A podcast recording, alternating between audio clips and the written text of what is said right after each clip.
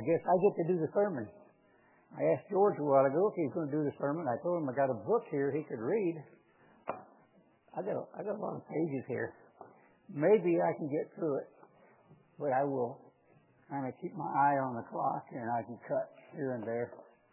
Um, anyway, uh, I, I talked to Daryl uh, before he left to go up to Montana. I said, I have a two-part sermon, so today you get to hear the first part, why study the Bible, and the second part will be next week, how to study the Bible. So it's it, it's worked out good for me because this whole sermon in my my going through it, I, I felt I pretty well got corrected quite a bit.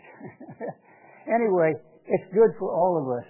I remember back when I first came into the church in um, 1962, um, there was a man on there on the TV, or the radio rather, coming out of XEG or XELO, I forget which one.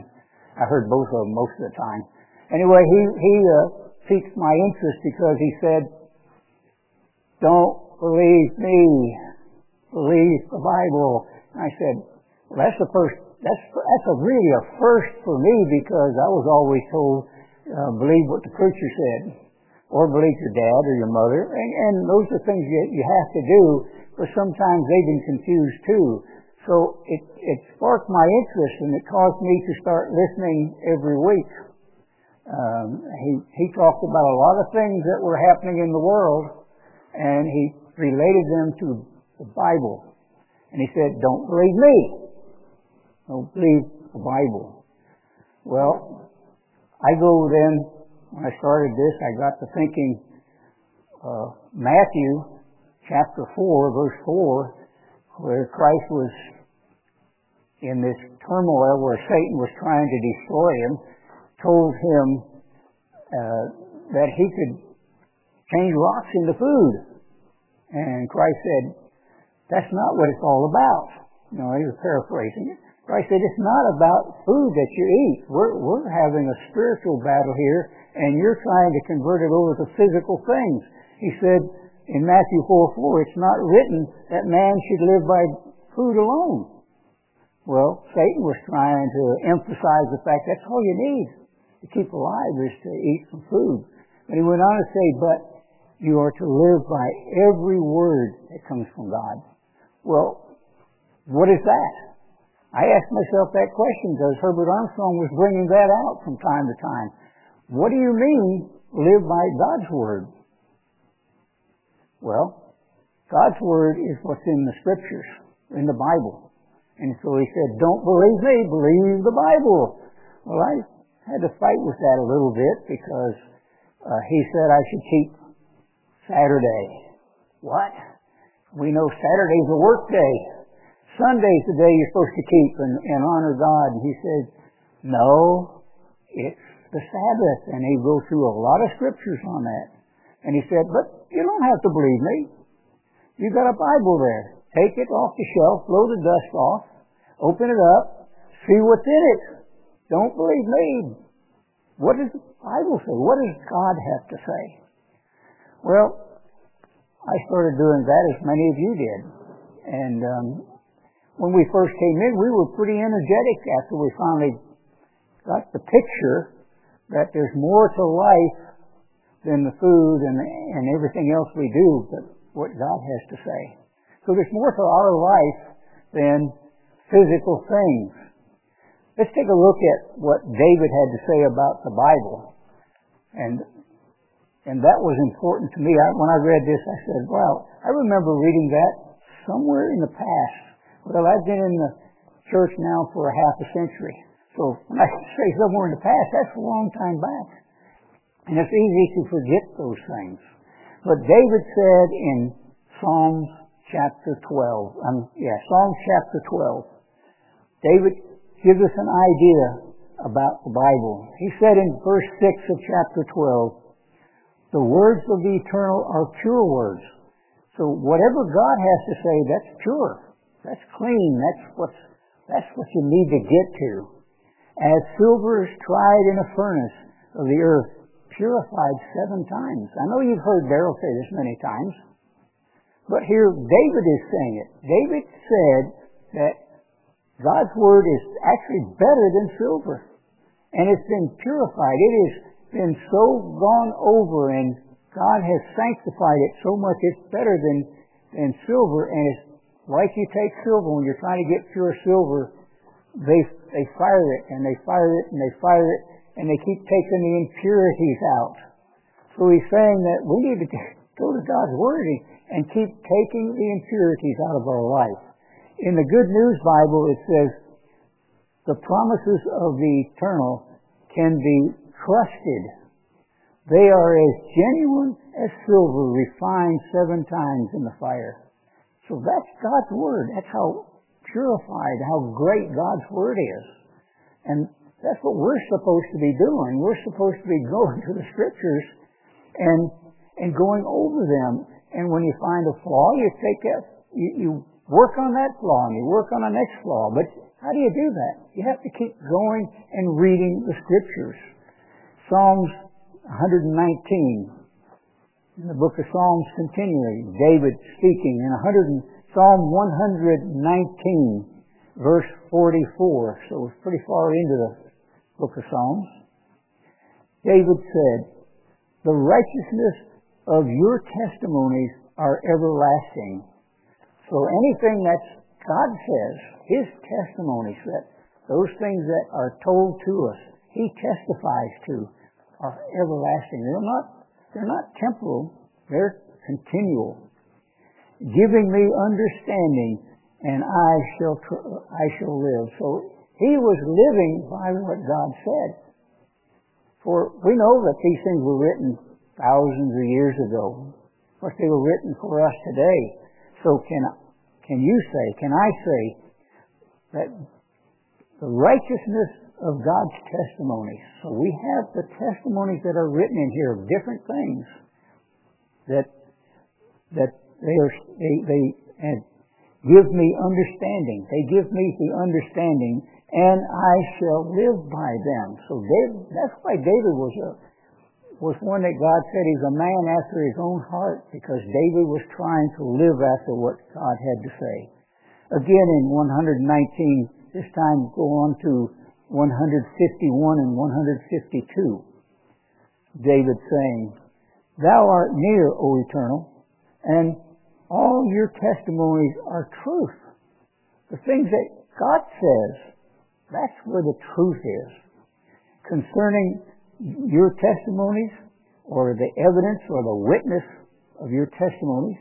I have known of old that you have founded them forever. They're not just uh, today or as some people say, uh, some of the some of the religions of the world say, well, you don't have to live by the Old Testament. No, it says here, David said, they are forever. They don't quit. We have to know what they're saying, though. And that's one reason why we need to study the Bible, to find out what they have to say. In John 17, 17, Christ's final prayer before he executed him, John 17, 17, Christ said, sanctify them, talking to the Father. He Said, look, Father, sanctify them. Who? Those that he called out. Those that had been called and selected sanctify them through the truth. And then he said, Christ affirmed that your word is truth. God's word is truth. Well, who is that? That's you and me and those that God has called out. Uh, Herbert Armstrong was used to call many people. A lot of those are not here today. That's who God is the called out ones. It's the church. In Psalms, again, back, stay there in Psalms in chapter 19. Psalms chapter 19. Chapter, Psalm 19, verse 10. I mean 7 rather. Verse 7. I, I, I struggle. I have to print this stuff out so I can see when, I was when we were singing the Psalms I couldn't see half the words. So I got them big enough where I can see them. It says here in verse 7 of Psalm 19, the law of the eternal is perfect. So we can't look down and say, there's a problem there. No, God's laws are perfect, converting the soul. The testimonies of God are sure, making wise the simple. Those that read the scriptures, that makes you wise. The statutes of the eternal are right and rejoicing the heart. So if you're reading the scriptures, you can, you can be happy because it tells you a lot of what's happening in the future, what happened in the past, what's happening today. The commandments of the eternal are pure, enlightening the eyes. And the fear of the eternal is clean, enduring forever. The judgments of God are true and righteous altogether. More to be desired than gold. You know, if we if our heart is to do God's way, our heart must be then to desire the scriptures more than the physical things around us. Gold representing the wealth of the world, the wealth that we want to live by. But God says His Word is more precious than any gold that you can get physically because gold will only last for a short period of time. If our life is wrapped around the goals, then our life is only going to last a short period of time. Yes, then much fine gold, sweeter than honey and the honeycomb. So, God's Word is something that we should be desiring. We should want to read it. We should want to spend our time in, in reading God's Word. Go to 2 Timothy 2. 2 Timothy 2, we're seeing what God wants from us. So God has set up standards.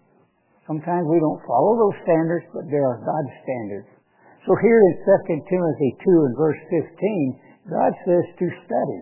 He says to put your heart and mind and attitude into studying finding out what it takes. You know, when you go to high school or grammar school or college, you're required to study to learn a specific course. Well, here God is saying you are to study to show yourself approved unto God. So our purpose in studying isn't just to learn a, a trade or some knowledge about something. It's to show ourselves approved to God. So if we're not studying, how can we say we are approved to God, approved what, what He wants done. A workman that needs not be ashamed. Ashamed of what? Why would God say you should study to show yourself approved as a workman that needs not to be ashamed? What are we being ashamed of? The fact that we're, somebody comes to us and asks us a question of God and we can't answer it, We've been in the church. We've sat and heard sermons and sermons. In my life, I've heard almost 4,000 sermons. And if I can't answer a question, then I can be ashamed, can't I? Because I should know those things. And how can you know those things if you don't study the Bible? That's important. That's very important. Rightly dividing the word of truth. In other words, he says you've got to study but you've got to do more than study. You've got to be able to put the scriptures in order so that they make sense. Last week, Daryl showed an example of that through the sermon, how he read through Isaiah and then he moved to Zechariah and he showed how they fit together. So that's what studying does. It allows you to put things together so you understand, so you are rightly dividing the word of truth. In Isaiah, now Isaiah 9, Isaiah 28 rather, verse 9. Isaiah 28, 9. Uh, here Isaiah asks the question. He says, to whom should he teach knowledge? And to whom shall he make to understand the doctrines the things that God wants you to know. Them that are weaned from the milk and drawn from the breast. So these are people in the church. We're taken away from that, and we've been given opportunity. In, in uh, Hebrews 5, it says Paul came to teach them more important things, but they weren't ready. They were still wanting to have milk. Here, here Isaiah says he came to, to give them the right doctrine. And they have to come to those that are drawn away from breast milk. For he said, precept must be upon precept. Precept upon precept, line upon line, here a little and there a little. So that's how you put the right doctrines together. It's how rightly dividing the word of truth by putting precept to precept, here a little and there a little. That's important for us to do that. So here in Timothy, or Timothy 2, verse 15, it says again, a workman that needs not be ashamed. So you have to be a workman. You know, Christ said, talked in one of his parables about the house built on sand and a house built on the rock. When you build a house, when you build a building, there are certain things you have to do first. You have to put a foundation in. You don't start with the roof. You don't start with the bathroom or the kitchen. No, you start with a foundation. And so that's part of our responsibility is to be a workman. One who gets out and puts the effort into it. That means as a workman doing the work of God, that means you're going to read what's in the book. And there's a lot in this book. A lot in it. So in Philippians 2 verses 12 and 13, Philippians 2, 12 and 13, Wherefore, my, bro- my beloved, as you have always obeyed, not in my uh, presence only, but now much more in my absence. Paul said, I mean, yeah, Paul said to the Philippians, work out your own salvation, not somebody else's salvation. It's easy to be a person that can look and say, I see this person going awry or doing something wrong. No, Paul said, your responsibility is to work out your own salvation. That means you have to do the studying. You have to do the work. It's more than just sitting down taking notes or listening to a sermon and then maybe writing down notes and sometimes you go over it. I looked at some of the notes of my, both my wives and, you know, I can't make heads or tail out of them. But if I was to write the notes, if I put the things down that were important, that my desire to learn God's way, then I am working out my salvation. I am doing it. It is me. And the same holds true with you. Nobody else is going to work out your salvation. You can't get into God's kingdom on the coattails of the minister or your wife or your husband or your kids. It just won't work out that way. God wants you to put out a lot of effort. You have to work at it and work at it and work at it. Again in Proverbs 13 verse 4. Proverbs 13 verse 4. You can write these things down. I'll read them because I have a lot of material. I'm going to skip a lot, but I'm going to, but you know, you can look at it later. You go back tonight, tomorrow, this week, and read it. Proverbs 13 verse 4. 4. The soul of the sluggard desires and has nothing. What he's saying is, Solomon was saying, if you are not willing to put out the effort and the energy, you're a sluggard. And you're going to wind up empty handed. But the soul of the diligent. So here's a, a command by God. If you're diligent, the soul is diligent, shall be made fat. In the easy to read version, that last part reads, those who work hard get plenty. So the harder you work, the more study you put in, the deeper the understanding you have, and you're going to wind up with plenty. Eternal life. That's the plentiness. Christ speaking to them, he said it's sometimes it's hard. In Luke 13 says it's hard to get into the kingdom of God. Because unless you're working at it, you're not going to make it. He said you need to strive to enter into the right gate.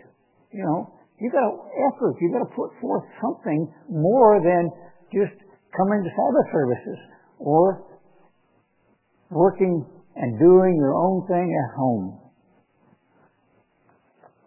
So it takes a lot. We have to strive. We have to work hard to enter into eternal life. Just wanting to to be a part of God's kingdom, just wanting to be the bride of Christ, isn't going to cut it. It will not. You will not make it with just having the desire. You're going to have to search, pull out, work diligently to, to obtain that. In Timothy 3.16, 2 Timothy 3.16, it says, all scripture is given by the inspiration of God. Not just part of them. This whole book was given by the inspiration of God.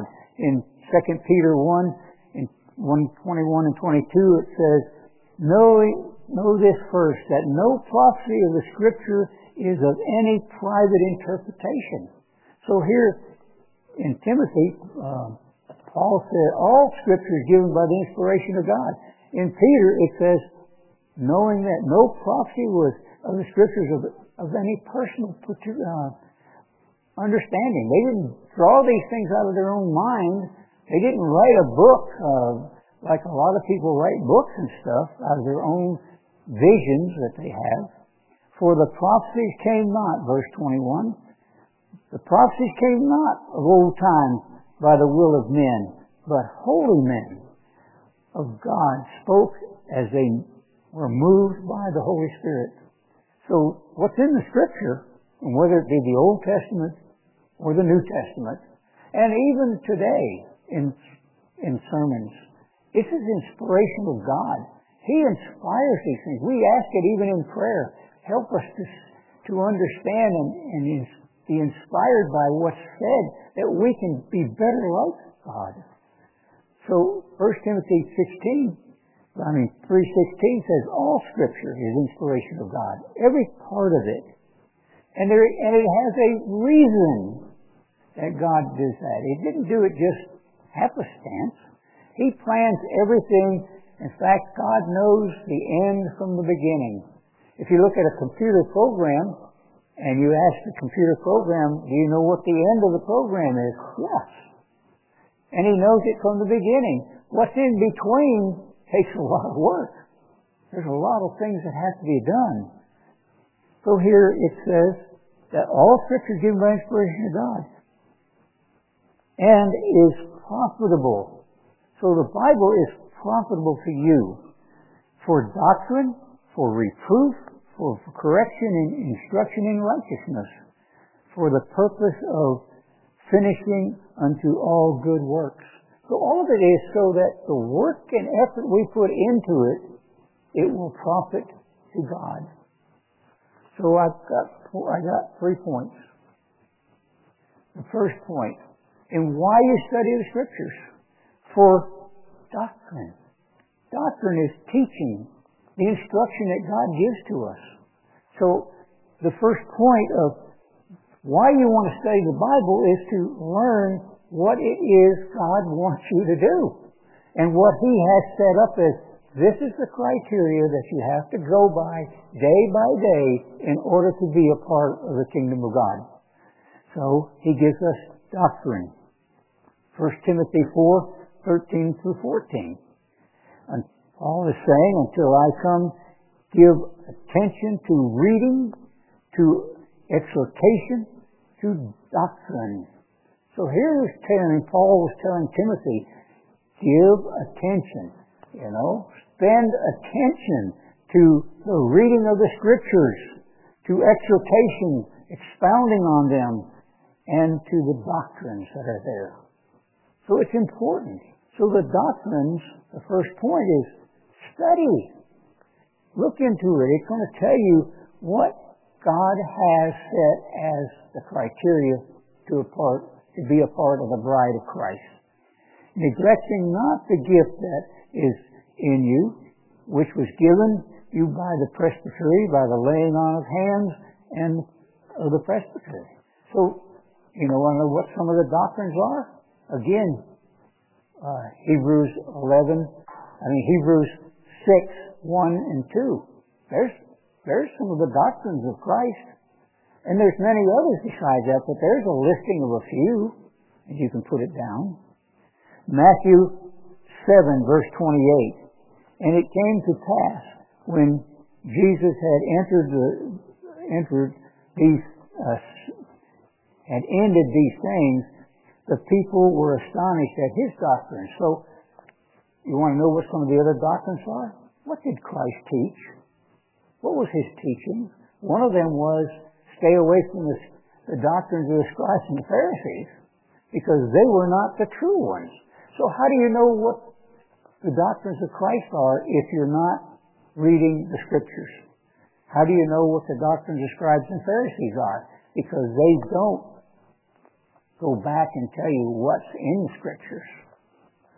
So you have to be able to get out there and read the scriptures to find out exactly what's in them. Matthew 4, I mean Mark, uh, Mark 4, 1 and 2. Mark 4, 1 and 2.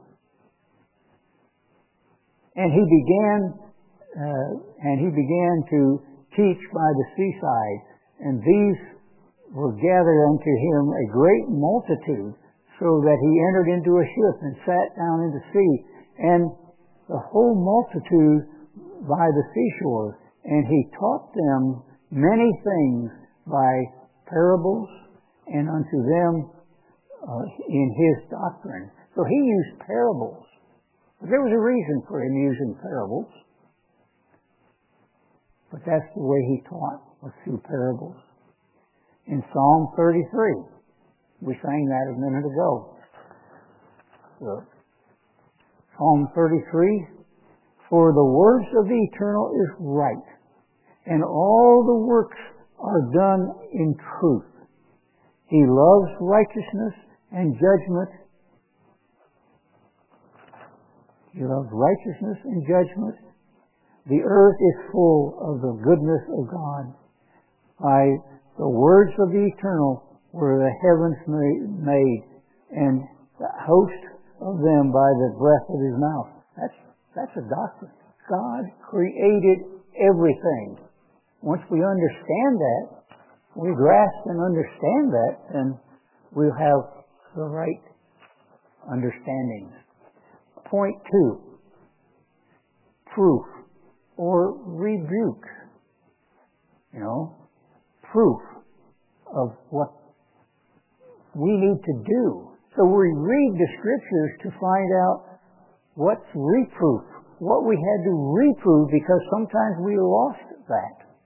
In um, I'm probably going to jump ahead here, but in in uh, Revelation, in to the church of Ephesus, God said how good you people were, except for one point.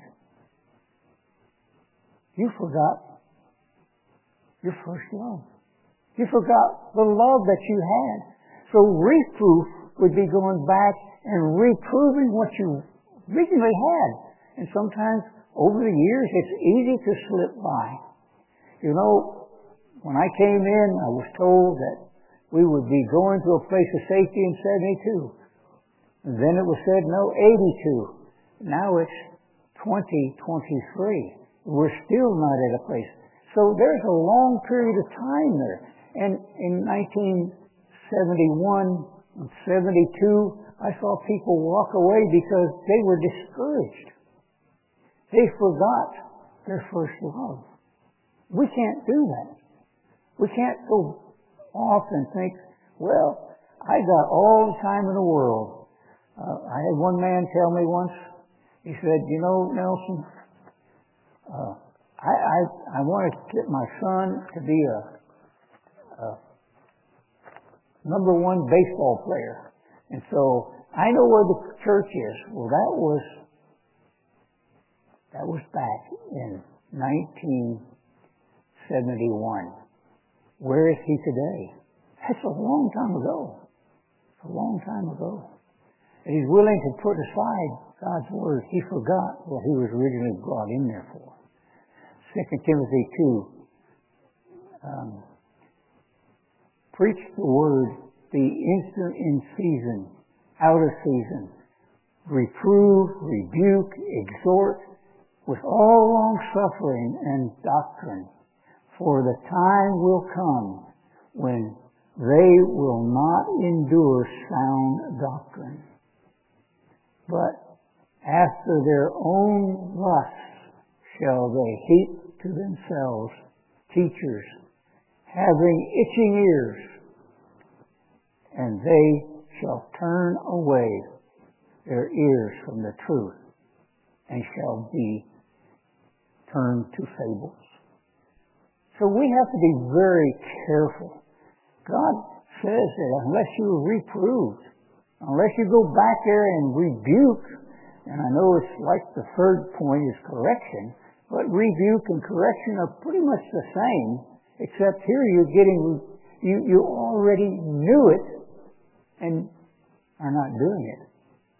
And that's what's important. And that's why we have to somehow, some way, focus on what we've lost. In Revelation 2, uh, it says, recapture to, uh, to the church of Ephesus. Go back and find the first love. Isn't it sort of like chapter 3 when he said, uh, you are a Laodicean? They must have become Laodicean too because they forgot where they came from.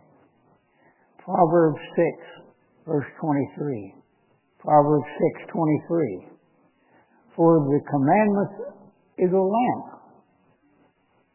So when you have a difficulty, you can go back and read the commandments. Read all ten. Read Exodus and Leviticus and Deuteronomy and Numbers. Those are where the commandments come from. From God, who through Moses. And I know everybody says these are Moses' laws. No, they're God's laws. And his commandments are a lamp. They light the way that you have to go. And the law is a light. And reproof and instruction are the way of life. So when we sit into a sermon and we're said that you look like you're going the wrong direction there, you need to make those changes, that's the light. That's the light that says this is the way walk in this way. In Proverbs 15:10, correction is grievous. Correction is grievous unto them that forsake the way, and he that uh, hates reproof is going to die. So, you know, that's pretty scary. If you don't want to be correct, you don't want to be reproved for the things when you have known to do something right and you're not doing it right, um, the end result is death. So that should be pretty scary for any of us. Ephesians 5, 11 through 13. Ephesians 5, 11 through 13. And have no fellowship with the unfruitful works of darkness but rather reprove them. So you don't want to go out here and start uh, fellowshipping with people who have walked away from God, first of all. Mostly are talking to the church, so we're talking about people that were in the church, and you sit down there and, and have an argument with somebody who's walked away. You can try to reprove them, but they probably will be pretty hostile about that.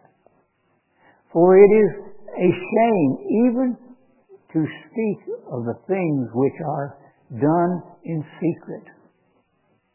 We've got to be careful of finding people and thinking that they're doing wrong. We've got to be very careful about that because it is a shame to do that. But all things that are reproved are made manifest by the light, and whatsoever does make manifested is the light. So when somebody has gone off, we don't talk about all their, we're not going to talk about all their mistakes, but we need to pinpoint the right way. Whereas Peter, I mean, James again said, if you see a person, a brother, sister, making a mistake, and you correct them, you show them, you point them rather, not so much correct them, but you point them, you point them in the right way, and they change, you save the soul. So reproof is helping somebody, pointing them in the right direction. If they've gone wrong, you want them to do right, You've got to point them in the right direction. Third point is correction.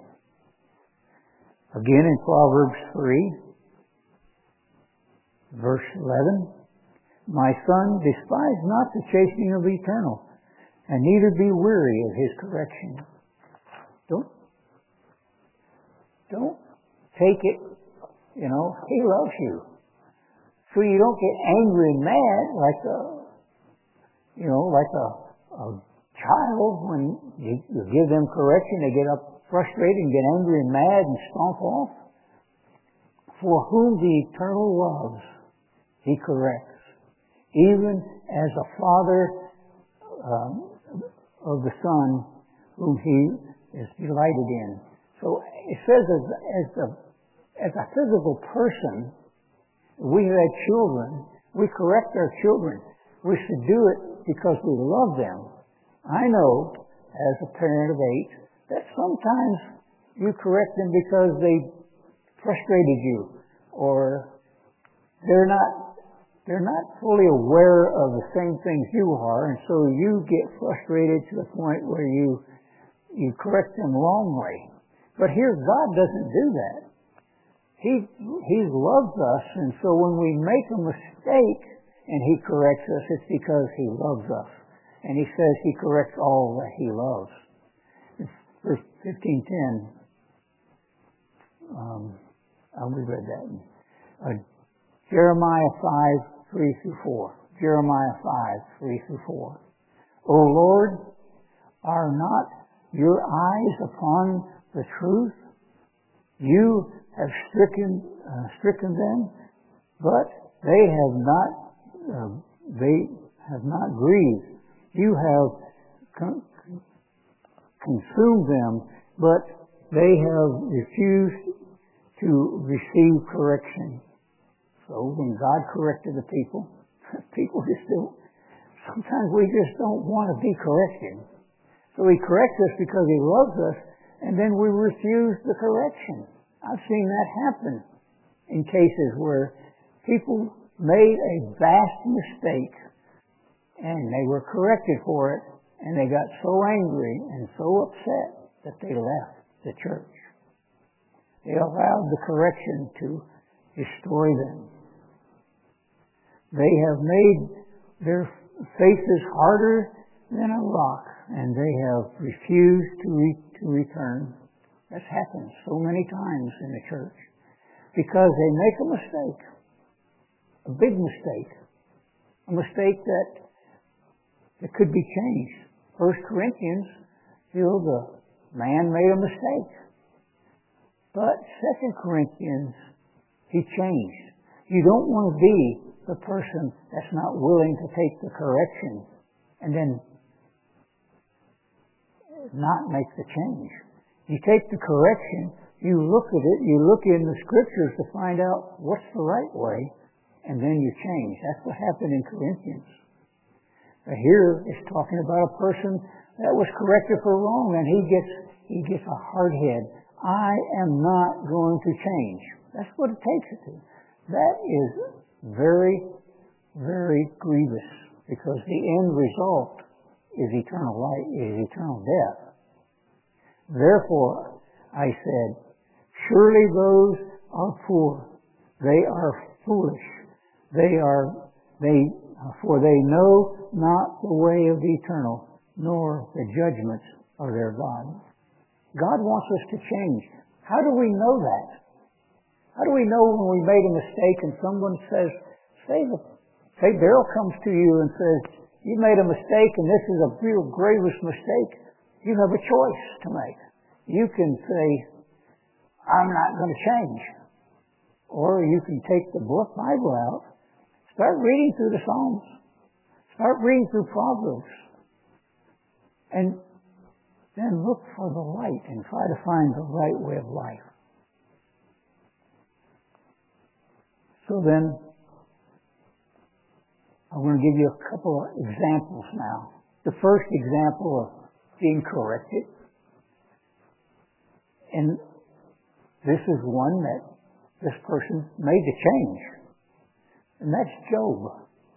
You know, Job, God said, was a man who feared God and he hated evil. He didn't do evil things. We know that the book of Job was all about his righteous, self-righteous attitude, and he went through it. But here in Job 38, verse 1 through 4, here's a man that made a change. God speaking to, to Job. Then the Eternal answered Job out of the whirlwind and said, Who is this that deserves, um, that darkens counsel by words without knowledge? So here God is correcting Job.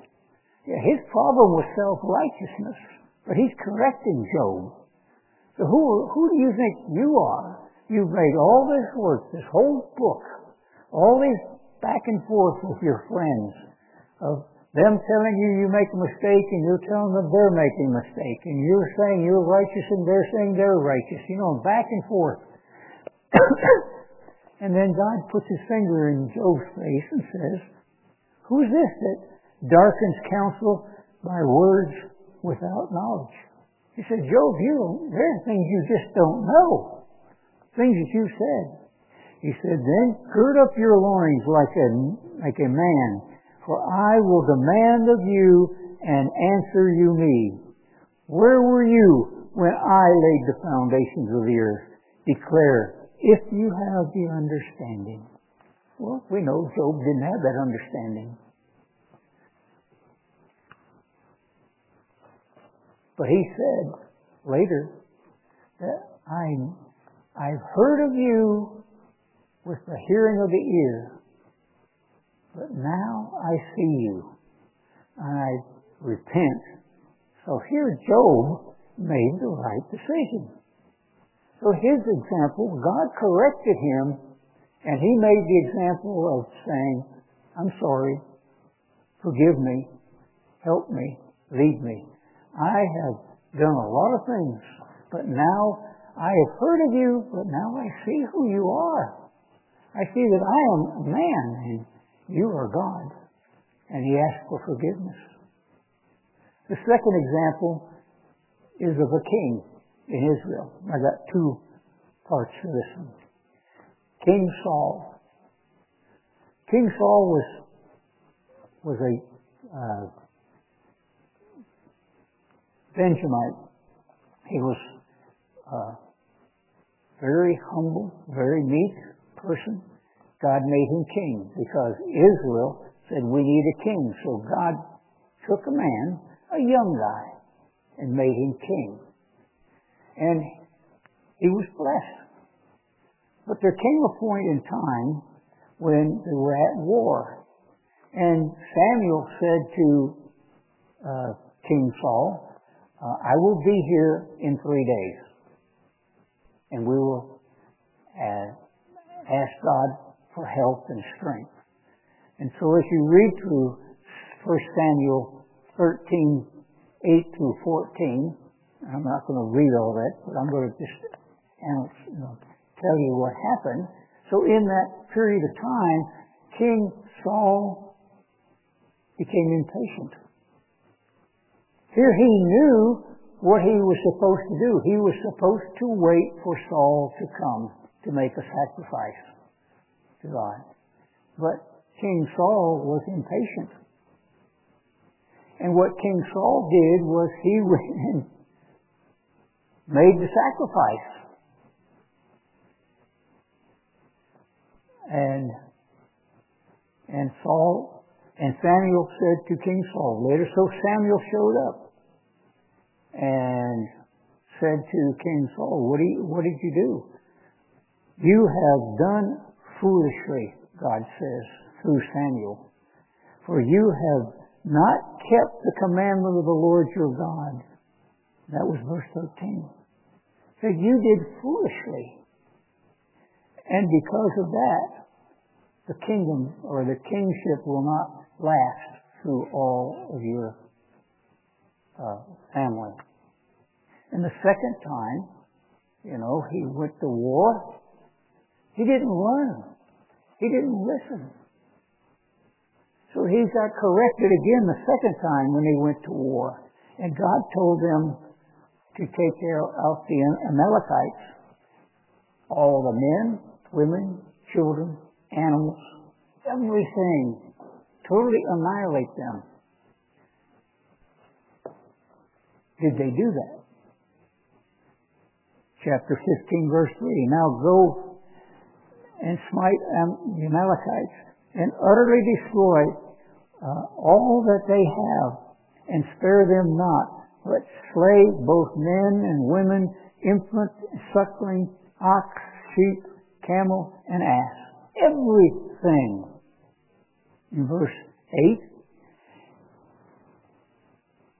here he comes back, the war is over, they destroyed everything. They're there, and Samuel says, What have you done? Well, I've done exactly what God said to do.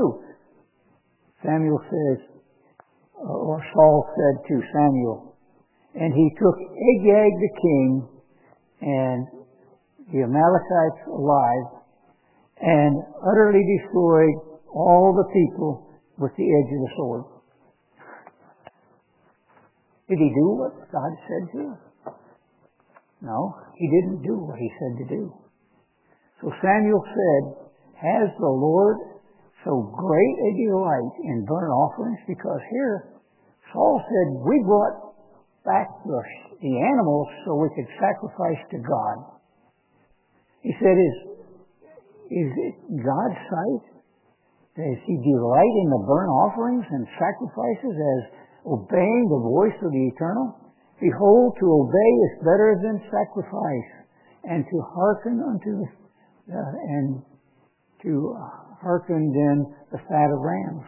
For rebellion is as the sin of witchcraft, and stubbornness is as the iniquity of idolatry because you have rejected the word of the eternal, he has also rejected you from being king.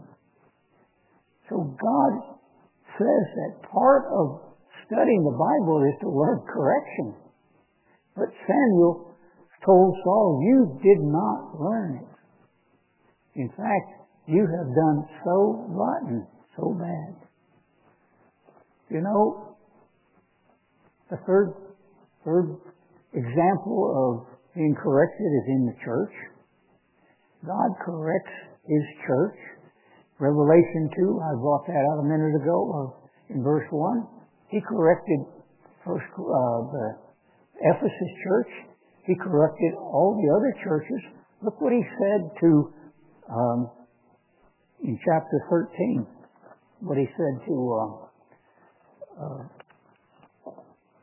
the latter church, or the one we're kind of in today, in chapter 13, and chapter 3, verse, uh, verse 14, and unto the church of the Laodiceans, write these things, says the Amen, the faithful and true witness, the beginning of the creation of God. I know your works that you are neither hot nor cold, but uh, but I would that you be hot or cold. So then because you are lukewarm, neither hot nor cold, I will spit you out of my mouth. So God even corrects the church because we are not willing to listen to every point that He has for us. The fourth point is instruction in righteousness. God uses the scriptures to teach us His way. Proverbs 1 verses, verse 2. To whom to know knowledge. This is why we have the scriptures. We're here, Proverbs uh, 1 verses 1 and 2. The proverb of Solomon, the son of God, king of Israel, to know wisdom and instruction, to preserve the words of, of understanding. So we got we get the Bible that we can learn to do the right things and to do it God's way. Verse 7 says, To the fear of the eternal is the beginning of knowledge, but fools despise wisdom and instruction. So the Bible gives us the instruction, the wisdom of how to live and what to do in the way of life. In 19 verses 20 and 21, Proverbs 19, 20 and 21, hear counsel and receive instruction. He's telling us God inspired Solomon to write these things that uh, you may be wise in the in the latter end in our, our last days, in this time, if we listen to the right counsel and receive instruction, you receive instruction through the Scriptures. Through the Scriptures. Romans um, chapter 10, you've heard this many times, many sermons. Romans chapter 10, verse 13 through 17. For whom shall call upon the name of the eternal? So those that call upon him can be saved. How then shall they call on him of whom they have never believed? So ask the question. Paul asked the question, how can you call on God? How can you learn about God? And how can you do that if you've never had that opportunity to know? And how shall they believe on Christ, on the Father, of whom they have never heard? And how shall they hear without a preacher. I've heard people here on this property say, we don't need a preacher. Well, that kind of contradicts what God has to say. So how will they do without a preacher? And how shall they preach except they be sent? So we have preachers, we have people tell us these things because God sent them. And as it is written, how beautiful are the feet of them that preach the gospel or the good news of peace and bring glad tidings of good things. But they have not all obeyed the gospel. For Isaiah said, Lord, who has believed our report? Who in the church? And there are a lot of people in the church who are not listening to the reports given to them. So then faith comes by hearing and hearing by the Word of God. So the Scriptures give us the important things. They give us what we need to know. In the Bible, there are several things. There's the good, the bad, and the ugly. I mean, in the Bible, it has everything. It tells us what to do, how to do it, and when to do it if we look for it, if we want it. The good part, Galatians 5. Galatians 5 verse 22 is the good that we can get out of the Bible. Galatians 5 verse 22. But the fruit of the Spirit is love. Isn't that good? Joy. That's great. Peace, which we all would like to have long suffering, gentleness, goodness, and faith. That's the good of the scriptures. And there's so much, much, much, much more in it. The Bible has so much more of the good.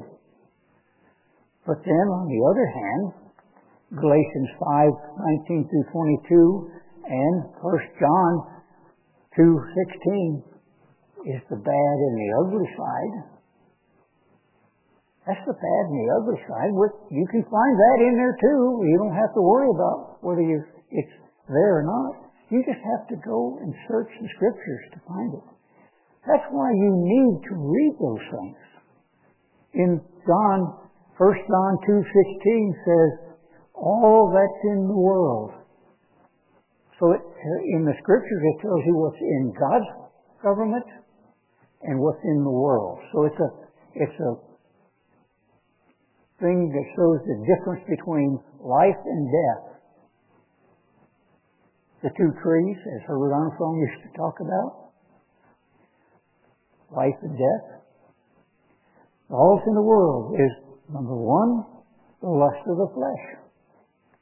What do you do more of your life? What's the most important aspect of your life? Is it the physical things? Is it the TV? The internet? Is it who, who and what you're going to do for you? the lust of the eyes. I can't see enough. I got to see everything.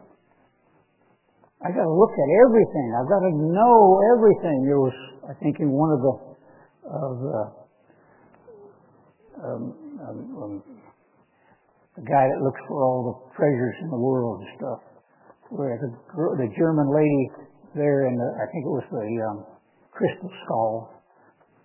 Uh, she said, I need to know it all. I got to know all of it, everything. I got to see and know it all. She lusted for everything and she wound up dying. So is it what we can see? Do we have to see everything? Well, if the most things that you need to see are in the Bible, and we need to want to see that. And the pride of life. I am so good. You know, Revelation chapter 3 to the Laodicean church. I know it all. What more do I need to know? When you don't know enough. So our pride, and the Laodicean people have a lot of pride. I don't, I don't need to hear this again and again and again and again and again. Sometimes we think that. So Daryl goes over the fact that the church has to build a temple. We have to build a temple. We have to go to Jerusalem. And sometimes we get frustrated over that. And our pride comes as I've heard that before. Well, you heard you have to have the Passover. And I've heard that now for 50 years. You have to have the days of unleavened bread. I've heard that for 50 years. And Pentecost and trumpets and atonement and the Feast of Tabernacles. Do I get frustrated? Say, I don't need to hear that anymore. No. God repeats that and repeats it because He doesn't want us to forget it. And that same thing happens with the rest of our, our thoughts. With Laodiceans, you can't take that approach. It has to be joyous to you. You know, Everything that you need to know in life to honor God, to do it God's way, is in this book. It's here. I've heard that in 1964. I've heard that in 1970. I heard that in 1980. I heard that in 1990 and 2000. And I hear it today.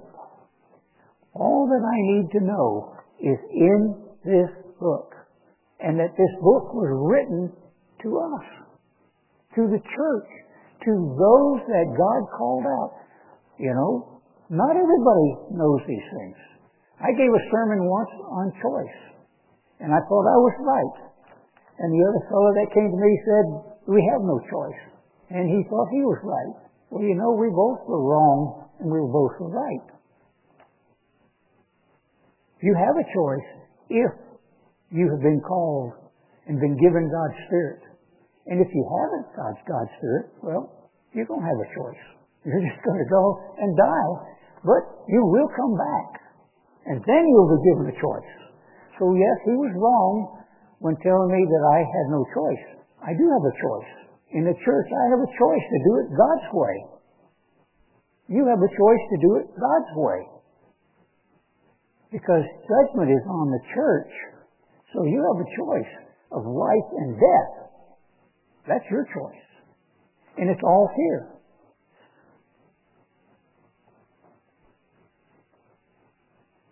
In Isaiah 15, last, last scripture, Isaiah 15, speaking of Christ, speaking of Christ, and more. Isaiah 7, I'm sorry, 7 verse 15. Isaiah 7 verse 15. Here, Isaiah writes, Butter and honey shall he eat. Talking of Christ. He's going to be given butter and honey to eat for the purpose that he may know to refuse the evil and to choose the good. You know, God offered that to Adam and Eve, didn't he? He said, I give you all this garden, everything in here. It's the good. Animals were friendly. There was no, no hatred and stuff. But there's one thing you have to stay away from, and that's the tree of the knowledge of good and evil. I will teach you the good of life. And then when the knowledge of evil comes along, we will refuse it. But he had to teach them. He wanted to teach them. In verse 22, and it shall come to pass for the abundance of milk they shall shall uh, they shall give them. He, speaking of Christ, shall eat butter. For butter and honey shall everyone that uh, that is left in the land will eat butter and honey so that they will all know to choose good and refuse the evil. But God wants to teach us those things. It's here in the book. In this book is life, the two trees, life and death, peace and happiness. It's all here. It's whatever you need to know. It's here. Do you want to know it? How much do you want to know? It depends on you. It's up to you. It's not up to your husband or your wife or your children or the minister or the church. What you learn of God is what you learn. If you're the workman, God says you have to work out your salvation with fear and trembling. And it's all here. It's in this book. Are you ready for life or death or peace or joy? It's all here. It's in the book. It's up to you to utilize what's here.